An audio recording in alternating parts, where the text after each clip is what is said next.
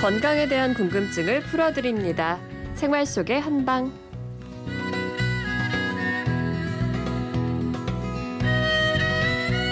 목요일부터 토요일까지 동국대학교 한의과대학 일산한방병원 병원장 정지천 교수와 함께 건강에 대한 궁금증 풀어드립니다. 오늘은 100세까지 건강하려면 어떤 음식들을 즐겨 먹어야 하는지 그리고 어떤 생활 습관이 중요한지 배워보는 100세 식탁 시간인데요. 매주 한 분씩 직접 이야기를 듣고 또 건강에 필요한 정보도 챙겨드리고 있습니다. 오늘도 정지천 교수님 그리고 이수림 리포터와 함께합니다. 안녕하세요. 네, 안녕하세요. 안녕하세요. 어, 이수림 리포터 오늘은 어떤 분 만나 고 오셨나요? 네, 우리 코너 이름이 백세 식탁이잖아요. 네. 제가 이번에 정말로 백세 어르신을 만나 뵙고 왔습니다. 와. 경상북도 경주 안강읍에 살고 계신 음. 이진옥 할머님이신데요. 네. 이진옥 할머님은 1918년생, 올해로 99 되셨습니다. 와. 이제 곧 99세 생신의 백수잔치를 지내시게 되는데요. 할머님 댁에는 세 분이 사시는데 일흔 되신 며느님이 여든 되신 남편과 함께 백세 할머님을 모시고 사시는 그야말로 장수 가족이십니다. 세 분 모두 연세를 실감하지 못할 정도로 정정하신데요. 음. 할머님께서도 곧게 앉아서 또렷또렷한 눈빛으로 저를 봐주시고요. 세월이 담긴 주름에도 할머님이 얼마나 항상 웃는 얼굴로 살아오셨는지 담겨 있을 만큼 고우셨습니다. 음. 그런데 할머님께서는 90세부터 귀가 잘 안 들리셔서요. 네. 며느님이 귀에 대고 큰 소리로 말씀을 전달하시면서 생활하십니다. 네. 인터뷰도 며느님 목소리를 통해 전달해 드릴 건데요. 우선 며느님께서 50년 동안 꾸준히 차려온 식단에서 가족의 건강 비결을 찾을 수 있었습니다. 어, 내가 22살에 올 때나 지금 50년 가까이나 잡수시는 밤 요가 일정해요. 작은 공기로 한 공기 정도로. 절대 많이 안 드셔요. 한 술이라도 남으면 남기셔요. 고기는 별로 안 좋아하시고 국물도 많이 안 드셔요. 된장찌개, 국물 김치, 갓버무린 김치는 드시고 새거러본 건 안 드셔요. 그 이상 더 다른 건 없어요. 꼬박꼬박 들리라도 천천히 콕콕 씹어가 드시지 그냥 안 삼키셔요. 어, 요구르트는 하루 삼시세끼를 빠지면 안 돼요. 꼬박꼬박 드셔야 되고 젊었을 때는 술을 많이 드셔서요. 담배도 하시고 60대, 70대쯤에 술, 담배를 다 끊으셨어요. 지금도 술은 가끔 드시고. 네, 이제 며느님이 식단에 대해서 쭉 이야기를 해주셨는데 50년 동안 변함없이 매 끼니 소식하셨고 또 고기는 거의 잡수시지 않고 자극적인 음식을 좀 피하는 그런 식단이네요. 네, 그렇습니다. 또 마침 식사 시간이 돼서 며느님께서 직접 말아주신 멸치국수를 저도 함께 먹어봤는데요. 네. 음식이 간도 짜지 않고 반찬도 자극적이지 않은 채소 위주의 식단이었습니다. 음. 그야말로 백세 식탁의 맛이 이거구나 하면서 정말 맛있게 먹었어요. 예. 또 독특한 점은 복 숭아물이었는데요. 음. 복숭아와 물만 넣고 오랜 시간 푹 끓여낸 물을 냉장고에 넣어놓고 수시로 마시더라고요. 오. 복숭아 끓인 물은 저는 처음 맛봤는데 네. 맛도 좋은데 달지는 않고 뭐 음. 사 먹는 것보다 훨씬 건강하게 마실 수 있는 과일 음료였습니다. 네.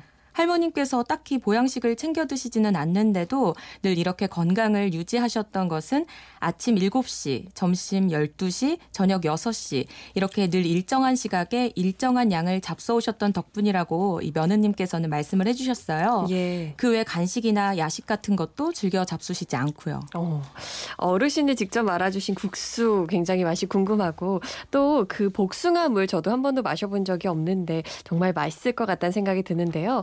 교수님은 이거 어떻게 들으셨나요? 식단이요? 예, 저 이 가족 얘기를 들어보니까요. 음. 그, 하, 그 아드님이 80세고 어머 그 저 그, 그 며느님이 70세인데 음. 도대체 명칭을 어떻게 불러야 좋을지 모를 정도인 것 같습니다. 그죠? 다른 네. 것 같으면 80세 할아버님, 예. 할머님 하셔야 될 정도인데, 음. 그죠? 예, 참 부럽긴 합니다. 네. 예. 근데 이제 할머니께서 이제 장수 비결 제가 보면 첫 번째가 뭐냐? 음. 바로 60 70대 즈음에 술 담배를 끊으셨다는 게 아닐까 아. 하는 생각이 듭니다. 네. 그 40대 할머니께서 이제 할아버님 돌아가시고 혼자 되셨는데 음. 아마 그래서 담배와 술을 하시지 않았나. 그런데 60, 70에 끊으셨다는 거. 음. 만약에 안 끊으셨으면 과연 지금까지 될 수 있을까? 이걸 먼저 생각해 볼 수 있고요. 네. 자, 이 할머니 딱 보니까 제가 이게 딱 떠오르네요. 음. 우리나라에서 말이죠. 그 수년 전에 100세 이상 노인분들에 대한 통계 조사를 한 게 나온 게 있습니다. 네. 거기 보면은 100세 이상 장수하게 된 이유가 뭐냐 음. 물었더니 그분들 답이 뭐냐 절제된 식생활 습관이다. 음. 지금 방금 우리 할머니 뭐라 그랬습니까? 밥이 한 숟가락이도 많으면 꼭 남긴데 있잖아요. 네. 딱 일정 이상 안 먹는 거예요. 음. 예? 그리고 물론 시간도 마찬가지고.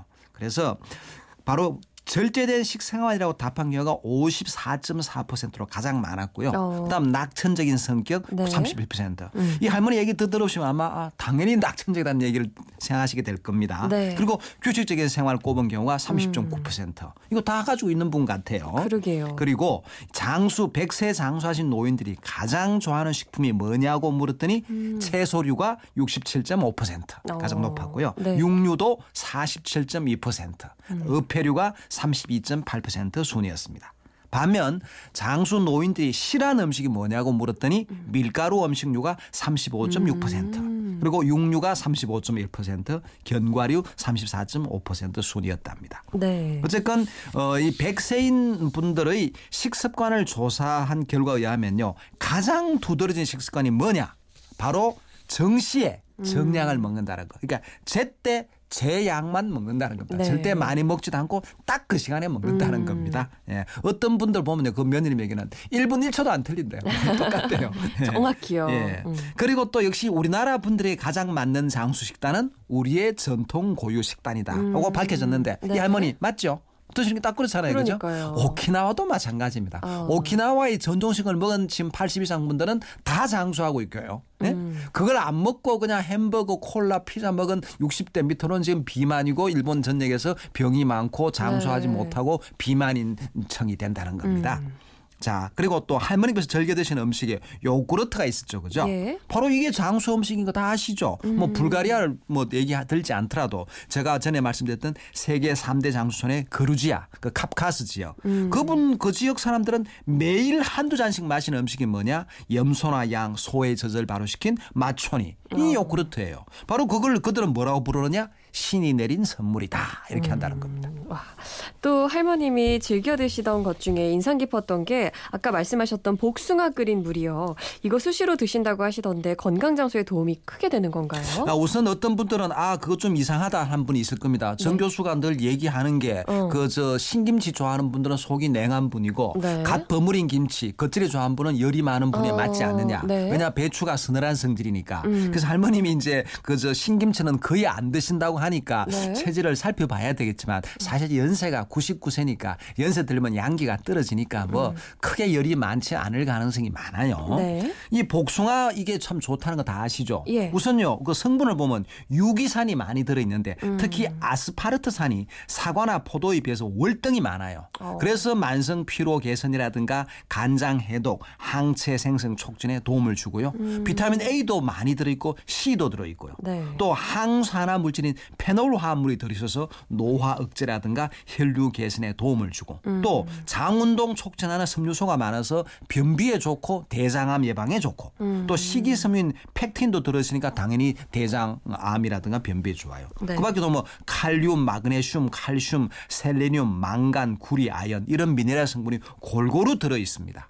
그런데 이거는 이제 성분 분석을 말씀드린 거고 실제로 복숭아하면 이거는 장수 과일 좀 더 보태서 음. 불로장생의 과일이다. 오. 그래서 선과 신선이 먹는 과일이다라고 네. 합니다. 그래서 복숭아하면 가장 먼저 아 미녀도 떠오르시겠지만 피부에 좋아요. 예. 당장 뭐냐 장수 그리고 힘 이걸 상징합니다. 네. 바로 노화를 억제하는 항노화제 되는 거죠. 음. 그 중국 신화에 보면은 여신이 나오는데 서왕모입니다. 서왕모. 서왕모. 근데 이 서왕모가 중국 한나라 한무제에게 음. 바로 천도 복숭아를 선물했답니다. 그 바로 그 불사약이에요. 죽지 않는 거. 네. 근데 그 중에 그 세 개를 갖다가 재상이었던 동방삭이 빼돌렸다. 이 복숭아 한 개를 먹으면 천 년을 사는데 음. 이 동방삭은 빼돌린 세 개를 먹어버려서 삼천 년을 살았다. 뭐 찾아보세요. 동방삭. 네. 네. 근데 바로 그 서왕모가 그런 복숭아 불사약인 복숭아를 갖고는 밭이 있습니다. 그게 음. 반도원인데 바로 그 주관하는 복숭아 잔치가 뭐냐 반도회. 이게 100년에 한 번 열립니다.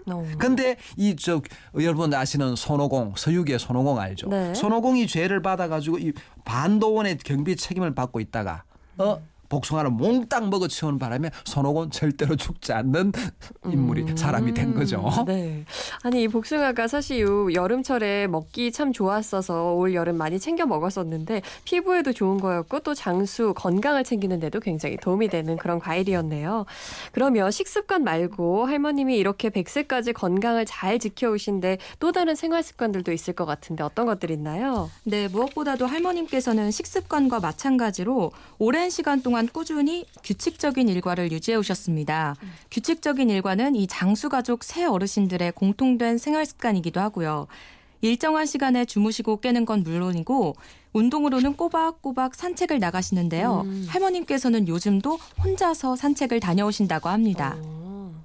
6시 넘어가 화나면 무조건 나가셔요. 이 아파트 주위를요. 하루에 두 차례씩 운동하셔요. 혼자 스스로. 그래가 내가 따려다녔는데 내가 혼자 잘한 테니까 오지 마라 해가 요새는 안 나가고 오늘 아침에도 한 바퀴 돌고 오셨어요. 20분 가까이 하시고 오셔요. 그 내가 이제 저 단전호흡가가 운동하는 걸 배아가 여와가 손뼉도 치고 발등도 치라고 가르쳐 드리면은 아이고 막 귀찮다 하고 안 하셔요.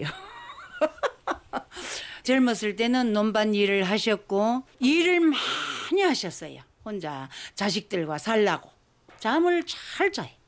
밤에도 쭉 주무시고 누가 와가 있으면 이렇게 잘 놀고 하루 종일 앉아가 노셔요.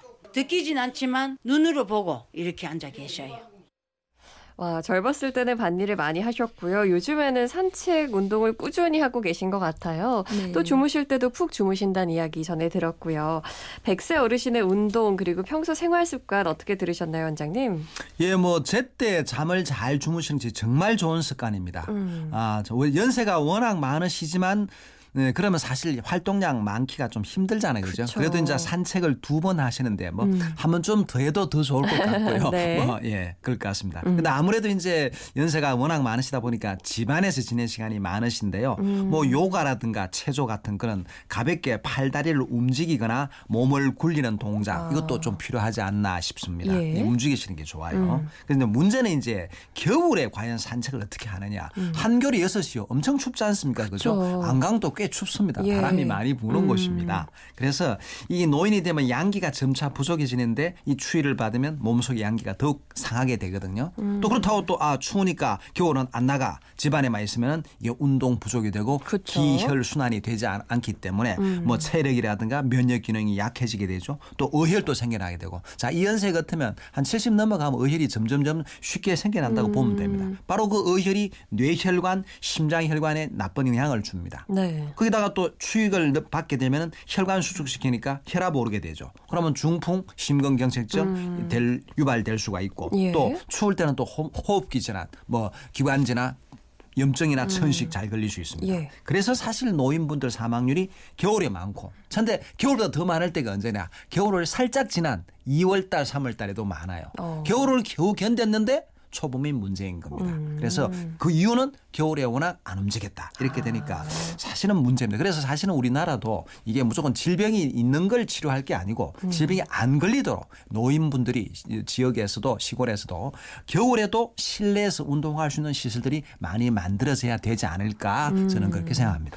그러게요. 이제 날씨가 점점 추워질 텐데 산책하시는 것도 좀 여의치 않으실 것 같아서 실내에서 하실 수 있는 운동들 또 간단한 그런 것들 많이 준비해 두시면 좋을 것 같고요. 어, 그러면 할머님이 혹시 다른 곳 불편하시거나 편찮으신 곳은 따로 없으신가요? 네, 할머님께서 백내장 수술을 하셨는데요. 후유증도 없고 회복도 잘 되셔서 지금은 무려 바늘귀에 실도 꿰실 수 있으시다고 합니다. 정말 놀라우시죠? 네.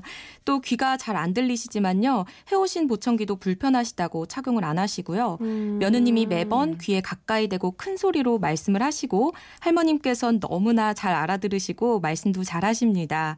또 할머님께서는 많은 손주들의 이름을 모두 외워서 제게 말씀을 해주실 정도로 어, 기억력도 좋으셔요. 예. 아마 항상 곁에서 이렇게 말동무 해주신 며느님 덕분에 할머님께서 건강을 유지할 수 유지하실 수 있었던 게 아닌가 하는 생각이 들었습니다. 어머니, 어? 밥도 잘 잡수고 잠도 잘 자고 똥도 얼마나 이쁘다고 내가 자랑했니데. 그래. 어머니 나이 몇 살이고? 그, 그, 99살. 이제 한참 넘으면 백살이가. 그래요. 그러니까 건강하지 어머니는. 그건 남사스럽대. 어떻게 해야 되지? 그래야 더 오래 산다. 이까지 와줘가 고맙습니다. 와. 와, 진짜 할머니 목소리만 들어도요, 정정하시다는 게 느껴질 정도인데, 근데 이 목소리 직접 들어보시니까 어떠세요, 원장님? 예, 아 정말 대단하시네요. 어, 뭐 이미 나와 있지 않습니까? 이 네. 99세인지도 불구하고, 불구하고 이분은요 건강 보조식품을 전혀 안 드시고 있다는 거. 어. 그리고 백내장 수술한 거 외에는 병원에 거의 가보신 적 없잖아요. 네. 그죠? 음. 이런 분 있으면 건강보험 재정 아마 계속 흑자 날 겁니다. 네. 자, 그리고 특히요 이 할머니께서 말이죠. 아마 한 70대 적어도 중반까지는 농사일을 많이 하시지 않았나 싶습니다요. 음. 그렇게 하셨으니까 지금까지 건강하게 지내실 수 있는 겁니다. 바로 제 할머님도 네. 101살까지 사셨습니다. 오, 101세 돌아가셨어요. 네. 아, 그 할머님께서도 70대 중반까지는 무슨 일이라도 뭐 소꼬를 먹인다거나 뭘 오. 한다거나 무슨 집안일 뭐 농사일을 반드시 거두시고 직접 네. 하셨습니다. 자, 이 할머님은 안경을 끼지 않으시고도 바늘 귀에 실을 꿰일 수 있다. 음. 눈이 밝으신 거. 엄청 대단하죠, 그죠? 그러게요. 그리고 보청기를 잘 뭐 잘 안 끼시는데 네. 뭐낮 동안 혹은 또 다른 사람들을 만날 때는 음. 좀 착용을 하셔서 편하게 얘기를 좀 많이 나누는 것도 음. 좋지 않겠나. 그리고 네. 노래도 좀 들어보시고요. 네. 예. 그리고 사실 이게 100세 이상 노인분들 조사에서 2.4% 정도만 배우자가 있는 것으로 조사가 되었습니다. 음. 예, 그러니까 사실 부부가 함께 100년 해로 한다는 게 참 어렵다는 걸 알 수 있는데요. 어쨌건 음. 함께 노력해야 되겠죠, 그죠? 네. 그리고 이 할머니께서 60년이나 혼자 지내면서 할아버지 안 돌아가시고 음. 건강해지신 장수 비결 뭐냐? 바로 저는 이 아드님 내외의 효도가 크지 않을까 생각이 됩니다. 네. 특히 며느님 고생이 많으신 것 같은데 아마도 저는 이 아드님과 며느님께서도 분명 100세 넘게 장수하시리라 얘기했습니다. 음. 제가 전에 이전에 방송해 드렸지만 네. 10대가 내리 장수했던 영천이시 농암 이현보 집안처럼 음. 바로 이 효심은 건강 장수하게 해줍니다. 왜냐? 아. 마음이 편안해지기 때문이죠. 네. 백세 식탁 오늘은 99세 이진옥 할머님 그리고 할머님의 아드님, 며느님 이렇게 세 분의 이야기를 만나봤는데 지금까지 이렇게 건강하게 살아오신 세 분 앞으로도 이 계속 어, 건강 계속 잘 지켜나가셨으면 좋겠고요. 오늘도 정지청 교수님, 이수림 리포터 고맙습니다. 네, 고맙습니다. 감사합니다. 네, 내일과 내일 모레 진행되는 생활 속의 한방은 청취자분들의 건강에 대한 궁금증 풀어드리는 시간 꾸며보겠습니다. 백세 식탁 참여하실 수 있는 방법 알려드릴게요. 주변에 혹은 나의 장수 비결 공유하고 싶다 하시는 분들 또는 건강하게 장수하고 싶은 비결을 알고 싶다 하시는 분들 계시면요. 건강한 아침 이진입니다 홈페이지 백세 식탁 참여하기에 글 남겨주세요. 휴대폰 문자 번호는 샵 8001번입니다. 짧은 문자 50원, 긴 문자 100원이고요. 인터넷 라디오 미니는 무료입니다.